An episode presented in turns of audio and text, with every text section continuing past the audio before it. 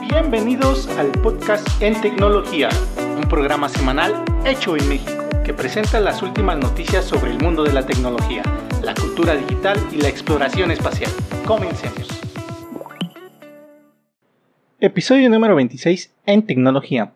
Así es, llevamos 26 episodios, aunque un par de ellos se perdieron en la mudanza de iBox Anchor. Otro problema es que he jugado con los nombres y la numeración de los episodios.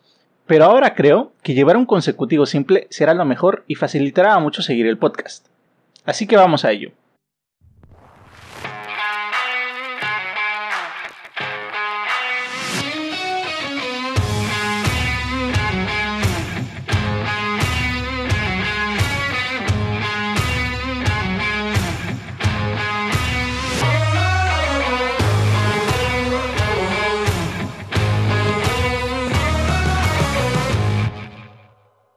Hoy tenemos varias noticias que se parecen a Black Mirror. Por si no lo sabes, Black Mirror es una serie de ciencia ficción que muestra relatos distópicos de cómo la tecnología puede afectar a las personas. Cada capítulo aborda un peligro tecnológico, principalmente de adicción o dependencia a la tecnología. Si no conoces la serie, te recomiendo ver sus 5 temporadas disponibles en la plataforma de Netflix. Y si ya has visto al menos un episodio, ya sabrás de qué se tratará este episodio titulado Black Mirror. La semana pasada, la policía arrestó a Rafaela Spawn, residente de la ciudad de Pensilvania, Estados Unidos. Su delito, usar deepfakes en un intento por expulsar al equipo rival de animadoras de su hija, las Victory Vipers. Al parecer, la señora Spawn envió a los entrenadores fotos y videos de las adolescentes en donde aparecían bebiendo, fumando e incluso desnudas. La mujer ahora enfrenta cargos por delitos menores, de acoso cibernético, ya que alteró las imágenes usando una herramienta de inteligencia artificial. Por el momento, la hija no enfrenta cargos, pues no se ha encontrado evidencia de que estuviera al tanto de las acciones de su madre. En conclusión, hay que tener mucho cuidado y cautela a dar por válido cualquier imagen y video inusual, ya que ahora hay muchas herramientas con las que no hace falta ser un experto para crear deepfakes, es decir, videos o imágenes manipuladas en donde se usa inteligencia artificial para intercambiar las caras. Por noticias como esta es que las principales redes sociales como Facebook, TikTok y Twitter ya han prohibido las deepfakes en sus plataformas. Este 15 de marzo de 2021, el Departamento de Justicia de los Estados Unidos dio a conocer, luego de una operación en Europa, una acusación en contra del director y un socio de la empresa Sky Global por vender teléfonos personalizados a narcotraficantes internacionales. De acuerdo con la acusación, la firma instaló un avanzado software de cifrado diseñado para eludir la vigilancia policial.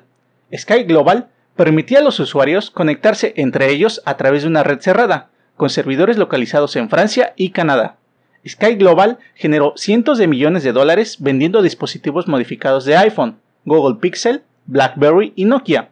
Obviamente, sus clientes en Estados Unidos, Canadá, Australia, Asia y Europa usaban el sistema de Sky Global principalmente para encubrir sus operaciones de tráfico de drogas y lavado de dinero, lo cual incluía transacciones de bitcoins.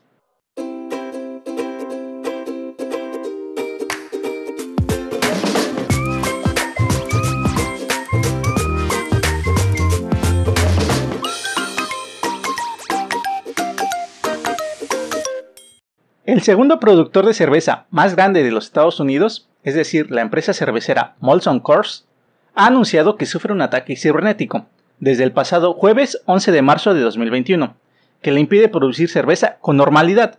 Supuestamente, el incidente de seguridad ha afectado sus sistemas de producción y envío de cerveza, por lo que se ha visto obligada a cesar su producción de cerveza esta semana.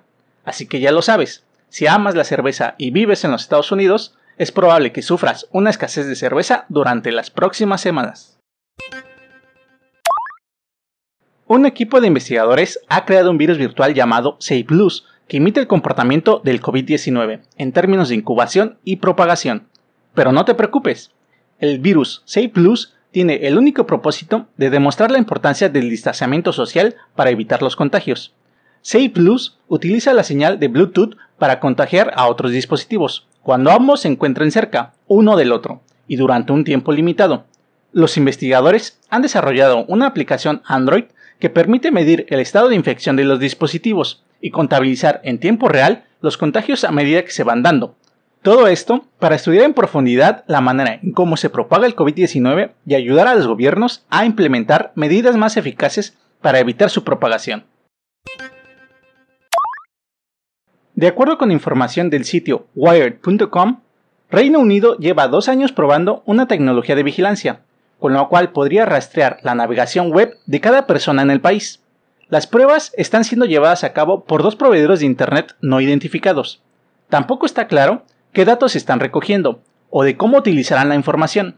Lo que sí se sabe es que una vez que se hayan evaluado completamente los resultados de estas pruebas, se decidirá si este sistema se implementa a nivel nacional. Así que, no cabe duda, el Reino Unido es uno de los países más vigilados del mundo y desde ahora les voy recomendando usar una VPN.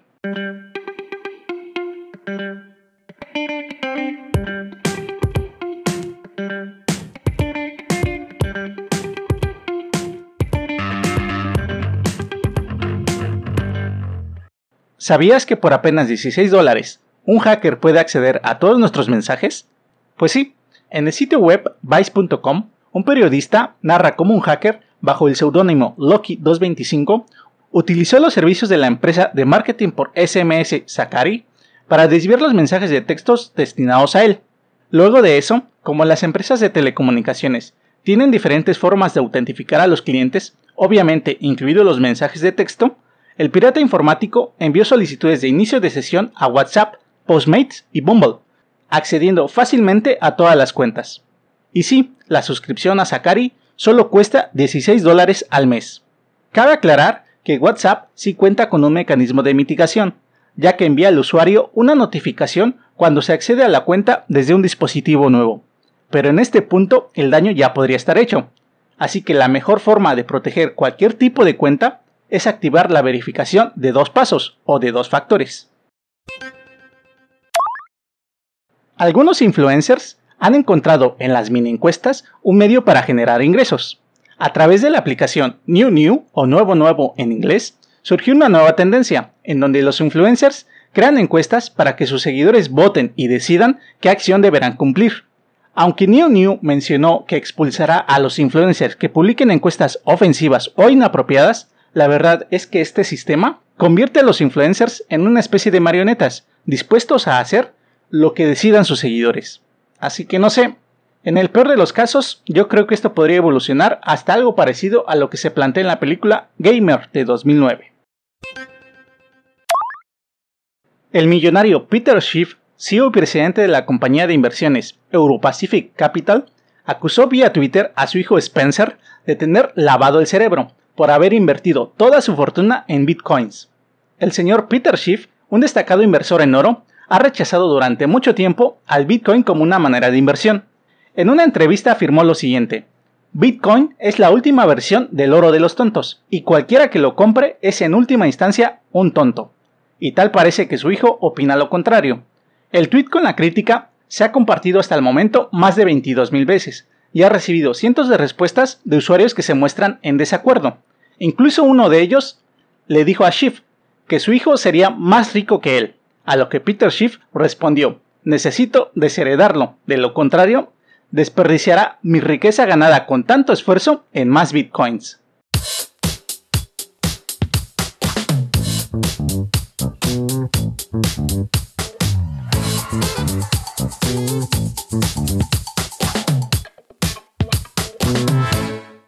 ¿Tienes habilidades para la jardinería y para jugar a Minecraft? Parece broma, pero no lo es. La empresa británica Watshed, autodenominada como la consultoría más grande de Reino Unido para compradores de jardines, publicó una oferta para ocupar el puesto de trabajo jardinero virtual para Minecraft.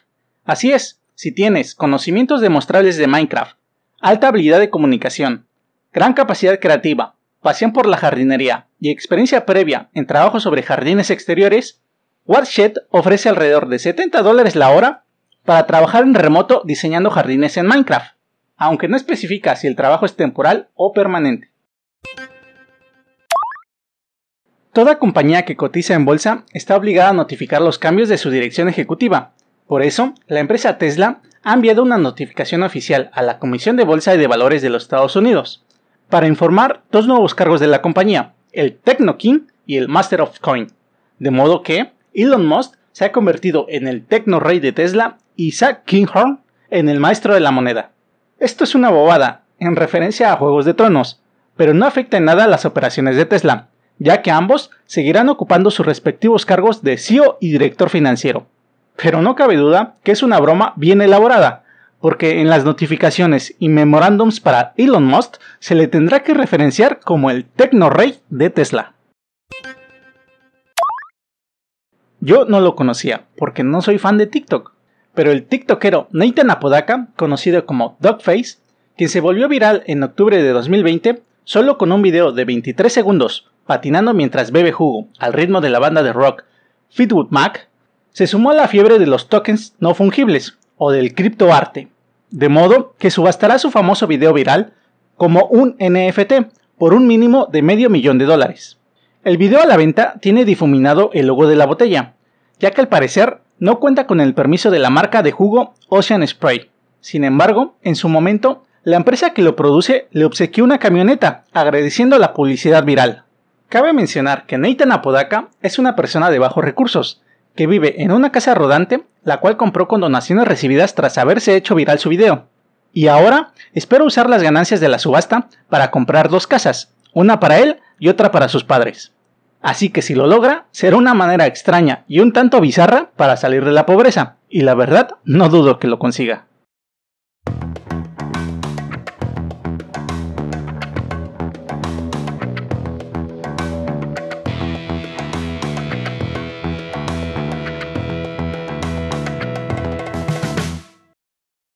Hace apenas un par de semanas se realizó la Ignite Keynote de Microsoft, en donde se presentó Mesh, su nueva plataforma de realidad mixta basada en Azure.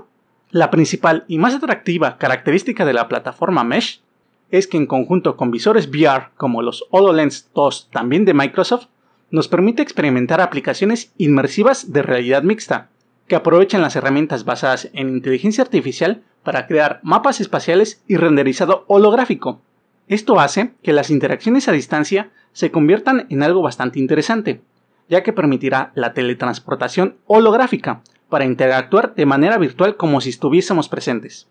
Además, nos presenta la posibilidad de visualizar y manipular elementos tridimensionales, como si se encontrasen en realidad frente a nosotros. Eso es algo que se asemeja bastante a la interacción vista en algunas películas, y la verdad es bastante interesante, por lo que les recomiendo le des un vistazo. Algo que se presentó también a inicios de mes es el dron de DJI con vista en primera persona, es decir, el First Person View.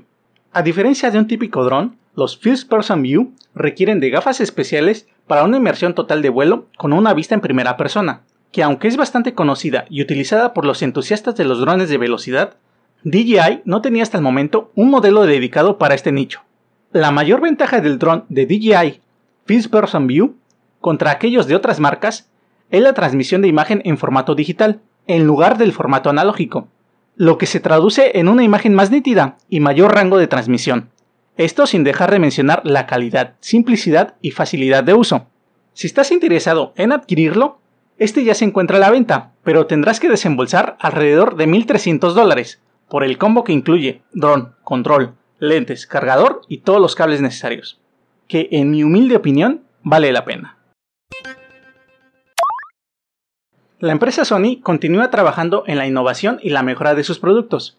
En esta ocasión nos dejaron ver los nuevos controles para la segunda versión de su visor VR, que complementará la PlayStation 5. Los nuevos controles del visor están basados en el DualSense e incorporan gatillos adaptativos, retroalimentación áptica y detección de dedos, para que no haga falta presionar ningún botón, lo que nos permitirá realizar gestos más naturales mientras jugamos. Hasta el momento no hay fecha de lanzamiento confirmada para la PlayStation VR 2, pero no se espera que sea en este año.